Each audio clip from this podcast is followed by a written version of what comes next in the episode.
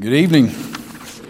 Uh, Echo, thank you for braving the, the water drops and uh, coming out. It was a heavy rain in Pamlico on the way here. I'm not sure how it's been raining in New Bern all day, but in Pamlico County, it was definitely water in the grass.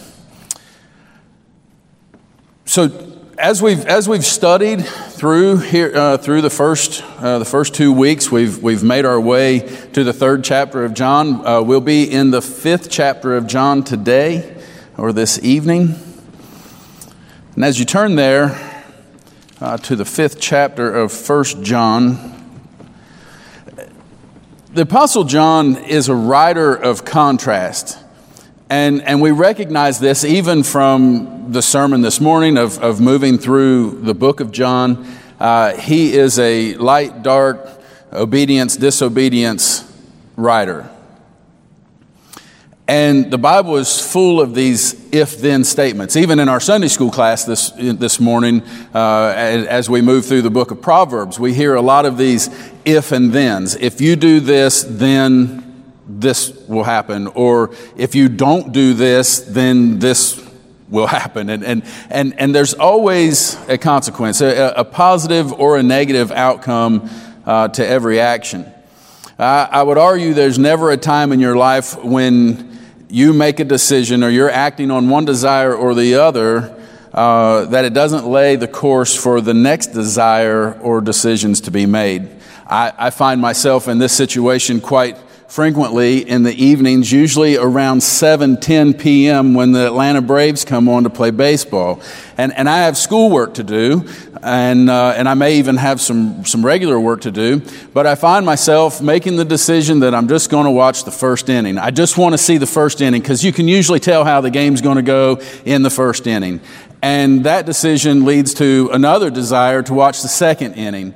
And and then usually by the time it's all said and done, it's about ten thirty at night, and then I'm up until one in the morning trying to get my schoolwork done. So there's always a consequence. There's always a, a situation that, that we put ourselves in uh, for every every decision that we make.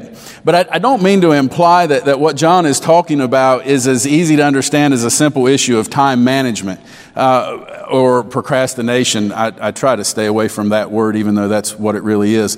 Uh, but instead, he's using sin as a proof of desire or a proof of salvation. Reading from chapter three through our through our text uh, tonight, a, a contrast continues between the fruit of the children of God and the children of the devil. And as a side note, uh, this terminology in chapter three of knowing God is even found in John's gospel in uh, chapter eight and verse forty-four, where he talks about being children of God, or they didn't know him because they were children of the devil. But there's always, there's always a contrast in John's writing. And all throughout this scripture, he does reference those that do not know God. But we see more of an emphasis put on those that do know God and what's expected of those that do know God, and the signs and the evidence that will be shown from that. So let's just take a quick trip uh, through chapter three and chapter four as as we move uh, into our text tonight. So, so the working of the truth of Christ in us is what produces genuine love. And even in verse eleven of chapter three, for this is the message that you have heard from the beginning. Here we have again this, this beginning uh, terminology. It's not another message that was from the beginning, just another part of the same message uh, that was from the beginning. John also tells us to love one another, and that when we do this, we make it evident that we are children of God and born from him. He tells us to test the spirits in chapter four. Uh, he touches again on this, this belief uh, that would later be known as docetism.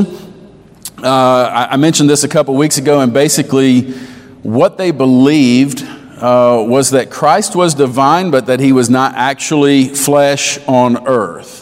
Uh, that he just seemed to be here. So what they did was they denied the manifestation.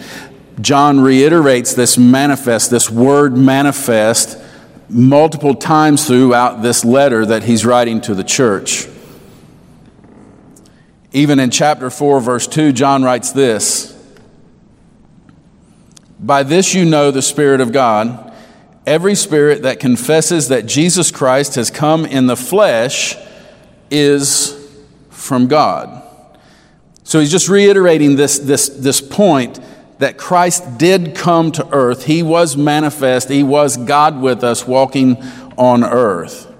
He also tells us to be true followers of Christ will continue to grow less hostile to the ways of God and more hostile to sin. We will turn from sin in our daily walks. There should not be a practice, okay, he uses that terminology, that no one who practices sin, okay, so there shouldn't be a practice or a repetition of sin in our lives.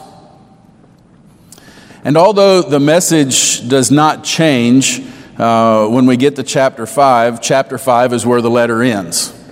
And this is my last week. So there's your quick trip through three and four, and now we find ourselves in five. Uh, and the focus on this chapter, and in this chapter only tonight, we're going to look at verses nine, twelve, and thirteen, and, and verse twenty. I'm sorry, verses nine, twelve, and thirteen, and twenty. However, I am going to read the entire chapter. It's only twenty-one verses. Uh, it won't take us long. So if you're able and you're willing, please stand as we read the Word of God. Looking at First John chapter five, reading the entire chapter one to twenty-one. Everyone who believes that Jesus is the Christ has been born of God, and everyone who loves the Father loves whoever has been born of him. By this we know that we love the children of God, when we love God and obey His commandments. For this is the love of God, that we keep His commandments, and His commandments are not burdensome, for everyone who has been born of God overcomes the world. And this is the victory that has overcome the world, our faith. Who is it that overcomes the world except the one who believes that Jesus is the Son of God? This is he who came by water and blood, Jesus Christ, not by the water only, but by the water and blood. And the Spirit is the one who testifies, because the Spirit is the truth. For there are three that testify, the Spirit and the water and the blood, and these three agree. If we receive the testimony of men, the testimony of God is greater. For this is the testimony of God, that he has borne concerning his Son. Whoever believes in the Son of God has the testimony in himself. Whoever does not believe God has made him a liar, because he has not believed in the testimony that God has borne concerning his Son. And this is the testimony that God gave us, eternal life, and this life is in his Son. Whoever has the Son has life. Whoever does not have the Son of God does not have life. I write these things to you who believe in the name of the Son of, the, of God, that you may know that you have eternal life. And this is the confidence that we have toward him, that if we ask anything according to his will, he hears us. And if we know that he hears us in whatever we ask, we know that we have the request that we have asked of him. If anyone sees his brother committing a sin not leading to death, he shall ask, and God will give him life. To those who commit sins that do not lead to death. There is a sin that leads to death. I do not say that one should pray for that. All wrongdoing is sin, but there is sin that does not lead to death. We know that everyone who has been born of God does not keep on sinning, but he who was born of God protects him, and the evil one does not touch him. For we know that we are from God, and the whole world lies in the power of the evil one. And we know that the Son of God has come, and has given us understanding, so that we may know him who is true, and we are in him who is true, in his Son, Jesus Christ. He is the true God and eternal life. Little children, keep yourselves from idols. Let's pray. Heavenly Father, we thank you again for this opportunity to open your word, to worship you in your word, to worship you in the study of your word. I pray that, that you would direct my thoughts, that you would, you would direct my words, that I would not err, and where I do, those that are listening, I pray that you would stop the ears. In Christ's name, I pray. Amen. You may be seated.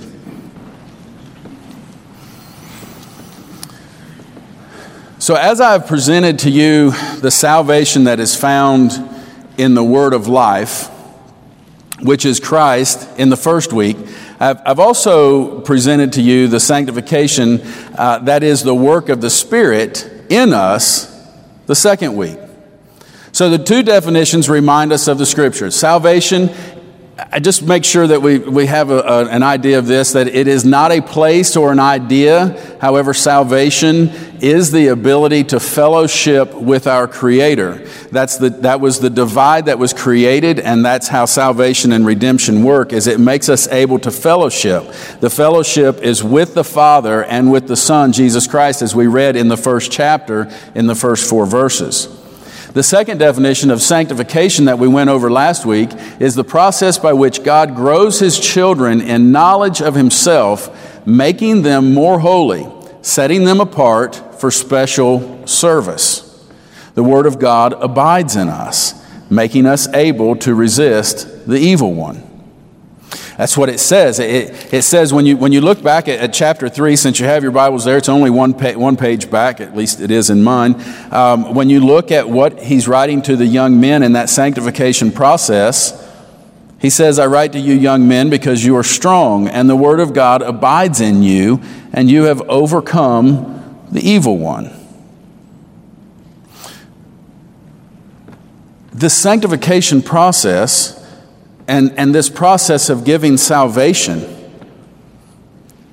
it's, it's a blessing and it's a gift. But there's a responsibility that comes with that.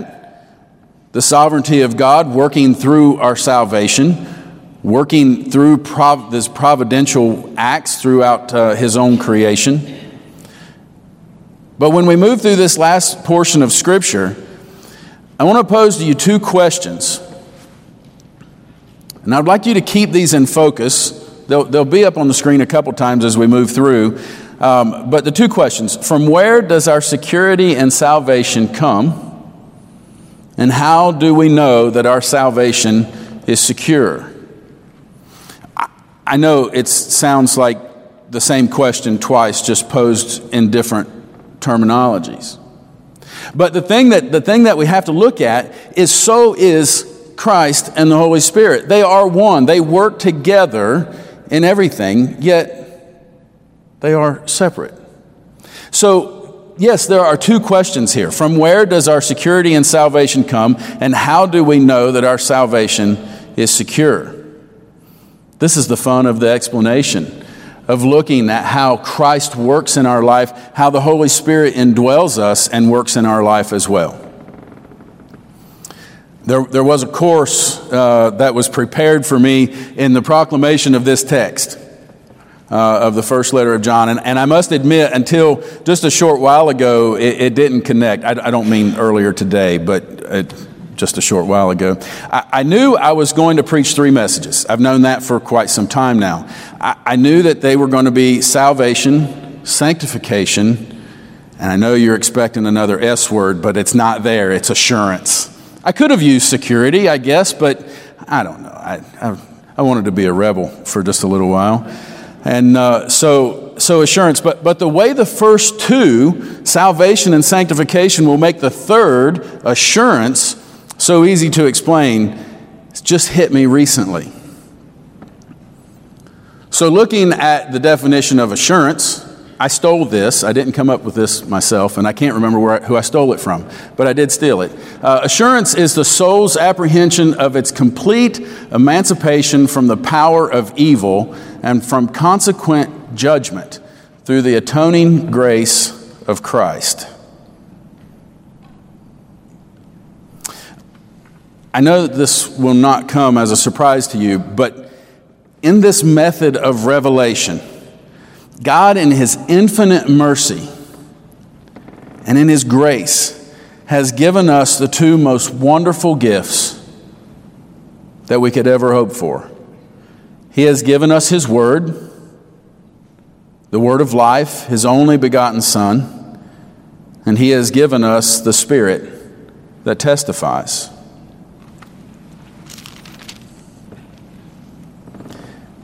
Whoever has the Son has life. Whoever does not have the Son does not have life.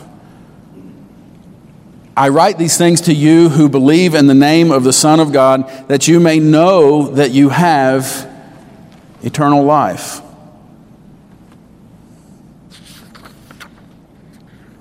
So from where does the security and salvation come? So in order to work through this in a timely manner, I'm telling you, there's there's so much detail in this last chapter of First John. I, I think that we could study this weeks and weeks and weeks, months upon months. But John speaks immediately of the word of life as he starts this entire letter. That which was from the beginning, which we have heard, which we have seen with our eyes, which we have looked upon, which we have touched with our hands, concerning the word of life. The life was made manifest, and we have seen it and testified to it and proclaimed to you the eternal life. The word that was from the beginning, the word of God, his Son, our salvation. The word is the revelation from God about himself, and that is the root of our salvation. We find our salvation and the root of our salvation located in the first four verses of this letter, and then through the rest of the letter.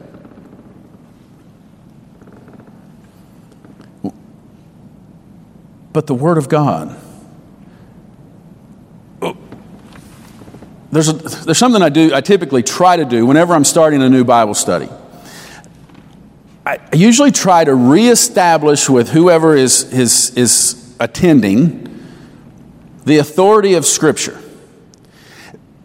If, if we don't root ourselves in the authority of Scripture, then we're going to lose that authority as we move throughout, and we're not going to allow ourselves to be transformed. We're not going to allow ourselves to be renewed in our mind by this scripture that we're reading. So the first thing that we have to reaffirm is that the Word of God is the Word of God, that it is the ultimate authority in our lives. Even, even in the world, even for those that don't believe, that is still the authority. That's the most authoritative black and white words that you can, that you can find. It is the Word of God. We even have the words from Paul to Timothy that remind him that all Scripture is God-breathed and profitable for teaching and reproof, for correction, for training in righteousness, for salvation. But listen, but listen to what he says just prior to that in Second Timothy three fourteen and fifteen. I thought I had it marked here, but I lost it.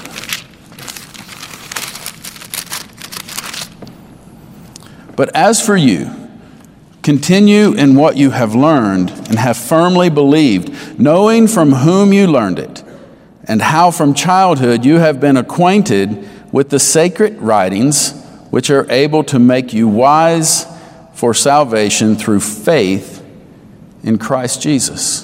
This word, this authoritative word that is the sacred writings that are that, that give us the, the knowledge of salvation are way older than Timothy. I think we have to establish that truth in the authority of the Scripture in order to find our security in our salvation. If you recall, in the, in the first week, I kept saying over and over again, this is a message that has not changed. This is a message that has remained the same since before the foundations of the world. There's not been a change to this message. And then I said it again. This message has not changed. This message of salvation is still the same salvific message that we have heard from the beginning. Christ is the same Savior as He was since from the beginning. And we kind of worked through that beginning, but nothing ever changed. So even looking at an Old Testament passage from the prophet Isaiah, when you look at fifty-five, verse eleven, so shall my word be that goes out from my mouth, it shall not return to me empty, but it shall accomplish that which I purpose, and shall succeed in the thing for which I sent it. I know there's a few things that that word is accomplishing in those times.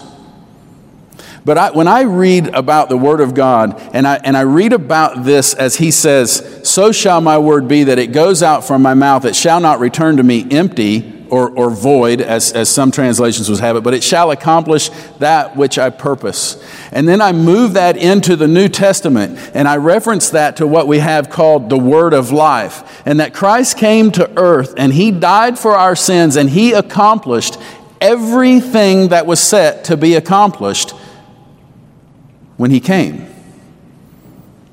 There was not one thing that when Christ ascended back into heaven that he forgot to do while he was here. Like me sending an email, and then after it's sent and it's gone, I realize I never put the attachment on it, so then I have to send another email. Something like that, something like driving to New Bern from Oriental and, and forgetting maybe what I came here for, but also maybe just the list, who knows? Christ is not that way. He accomplished everything that he set to accomplish when he came to earth. And he is still doing that because that word is still our security. We still find our security in the Word of God as it's planted in our hearts. But just like in our Bible study classes that, that I lead on Wednesday nights from time to time, do we affirm, I, I ask this question, do we affirm that the Holy Bible that we have is the true and unchangeable Word of God? We must. We must, because if it's not, then who gets to change it? And do we not fall under the, under the authority of man when we start doing that? So, as we affirm that the Holy Bible is the unchangeable Word of God, then we have to look at what we're supposed to do with that Word of God. Yes, we're to believe it, but we're to plant it in our heart. By the renewing of our mind as living sacrifices,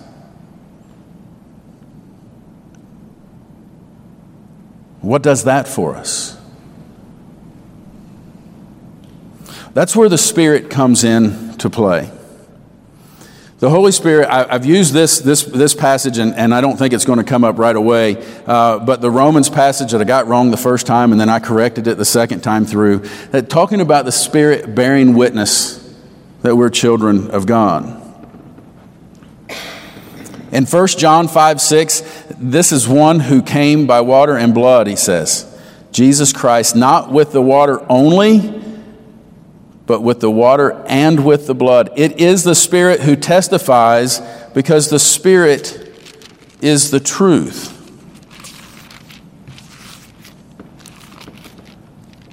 But notice, if you would, when he talks about the testimony of men, if we receive the testimony of men, the testimony of God is greater. For this is the testimony of God, that he has borne concerning his Son. Whoever believes in the Son of God has the testimony in himself. The one who keeps his commandments, in, in chapter three, verse twenty-four, the one who keeps his commandments abides in him, and he in him. We know this, that he abides in us by the Spirit whom he has given us. And then again in chapter four, verse thirteen, by this we know that we abide in him and he in us, because he has given us of his Spirit.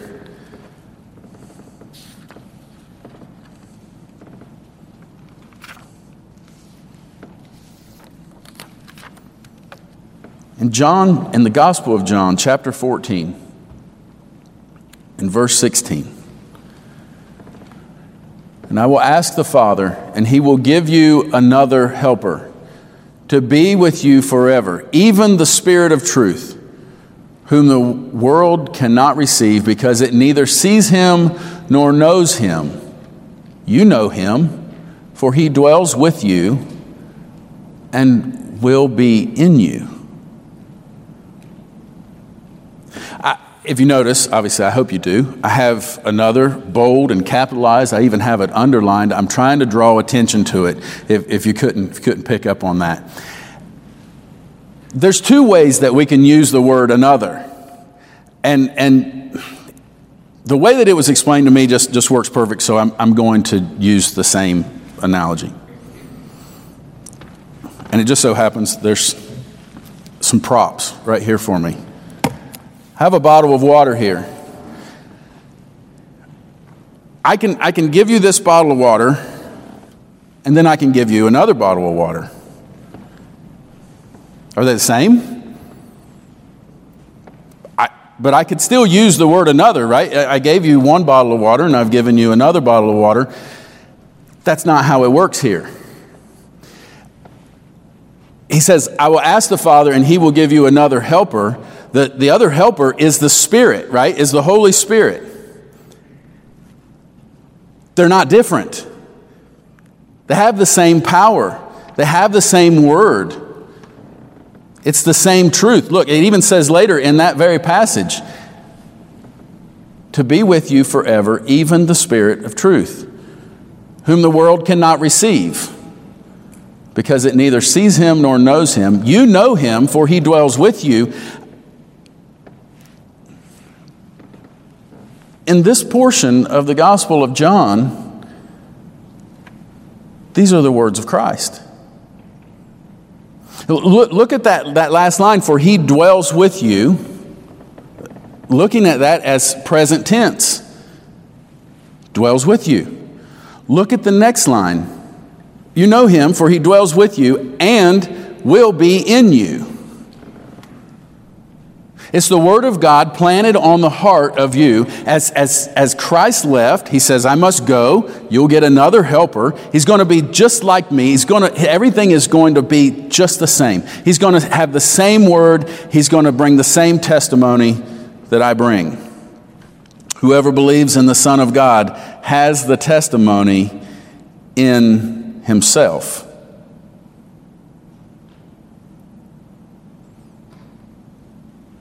That's how we believe. So that heart is made new, and the Word of God is written on our heart, and then the Spirit testifies to our heart, proclaiming those truths that have been written on our heart. And then He testifies to those truths that are written on our heart.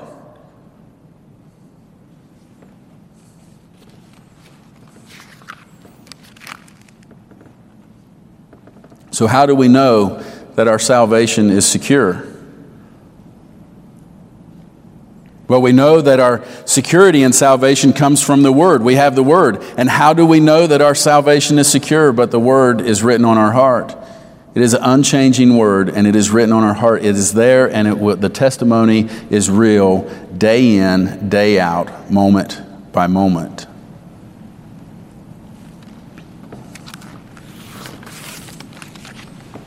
The assurance of salvation given by God is the faith He has given us. The faith is the belief in the Savior of our souls and the fully executed sacrifice that paid for our sins. It canceled the debt and has made us clean from the stain of sin. However, there may be times in our daily lives where we falter. We may stumble and we may fall. I don't think I'm alone. Sometimes we may even question God's love for us. But even when we do not know what to pray, and even when we do not know what to say, the gift of the Spirit is there testifying and reminding us. Our security is found in the Word of God and the Spirit that continues to testify and comfort us as we move through this life. I told you last week we were not going to go into the sin that leads to death and the sin that doesn't, and I was right. We're not going to. But we are going to look at verse twenty. And we know that the Son of God has come, and He has given us understanding so that we may know Him who is true. And we are in Him who is true. In His Son, Jesus Christ. He is the true God and eternal life. There is no other. We believe that Christ was manifest. He came to earth. He suffered and he died. He rose again, and then he left his spirit.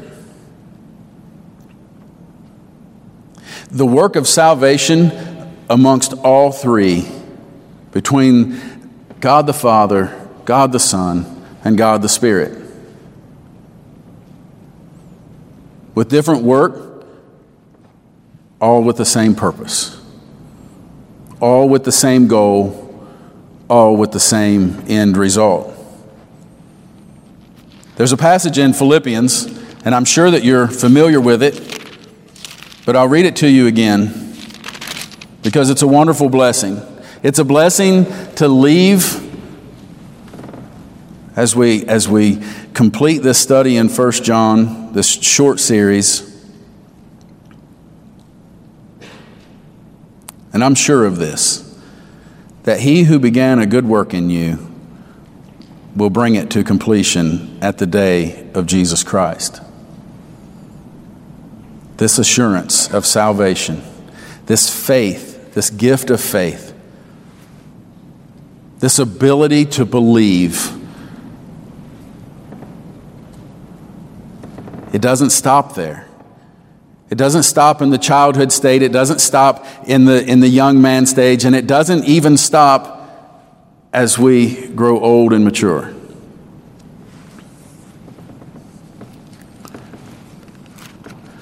John, throughout this letter, is reminding the church of their individual and corporate security rooted in Christ, as he is laying out the necessity of holding to the truth of who Christ is and was, and what he really accomplished and is still accomplishing. Amen? The book of John, the letter, the first letter of John, has been so fun to study. I, I know that we, we didn't go as deep as we could, um, but just, just thinking of, of the salvific message that comes From from any portion of Scripture you read, uh, from, from Genesis to Revelation, uh, looking at the sanctification process as, as we go through, uh, you know, from, from children to young men or, and, and, and warriors, as I used uh, last week, uh, dependents, warriors, and, and leaders. And then the assurance that we have, the, the, the assurance of salvation, the security of, of our souls, the security of eternal life. Um It's it's a wonderful blessing. It's a wonderful truth. Uh, it's one that it's one that keeps us going. It's that testimony to our hearts that even in in, in the times of of, of of falter and falling, um, that we hold true to this truth of God, this this love of God. That that all that He has given him will come to him, and he will lose not a single one. Amen. Let's pray. Heavenly Father, we thank you again for this time of opening your word. We thank you for your steadfast love that you have for us, this, this love that never ends, this gift of faith that you have given us that lasts forever. For planting your word, your, your never-changing word in our heart, on our soul, in our mind, for giving us the gift of your Spirit that indwells us, that that that that lives and tells us and reminds us of your love. The sacrifice that was made, the calling us, the securing us, keeping us even in our failures, because you are faithful. We thank you for your love. We thank you for your faithfulness. We thank you for giving us the ability to understand your word and to understand you more and more. And I pray that you would change the desires of our heart each and every day to make us desire your will more, to desire your ways more, so that, so that when we do pray and we pray the desires of our heart, they line up with your desires, and they line up with your will, so that we can know that you hear our prayers. Lord, we thank you for all of this.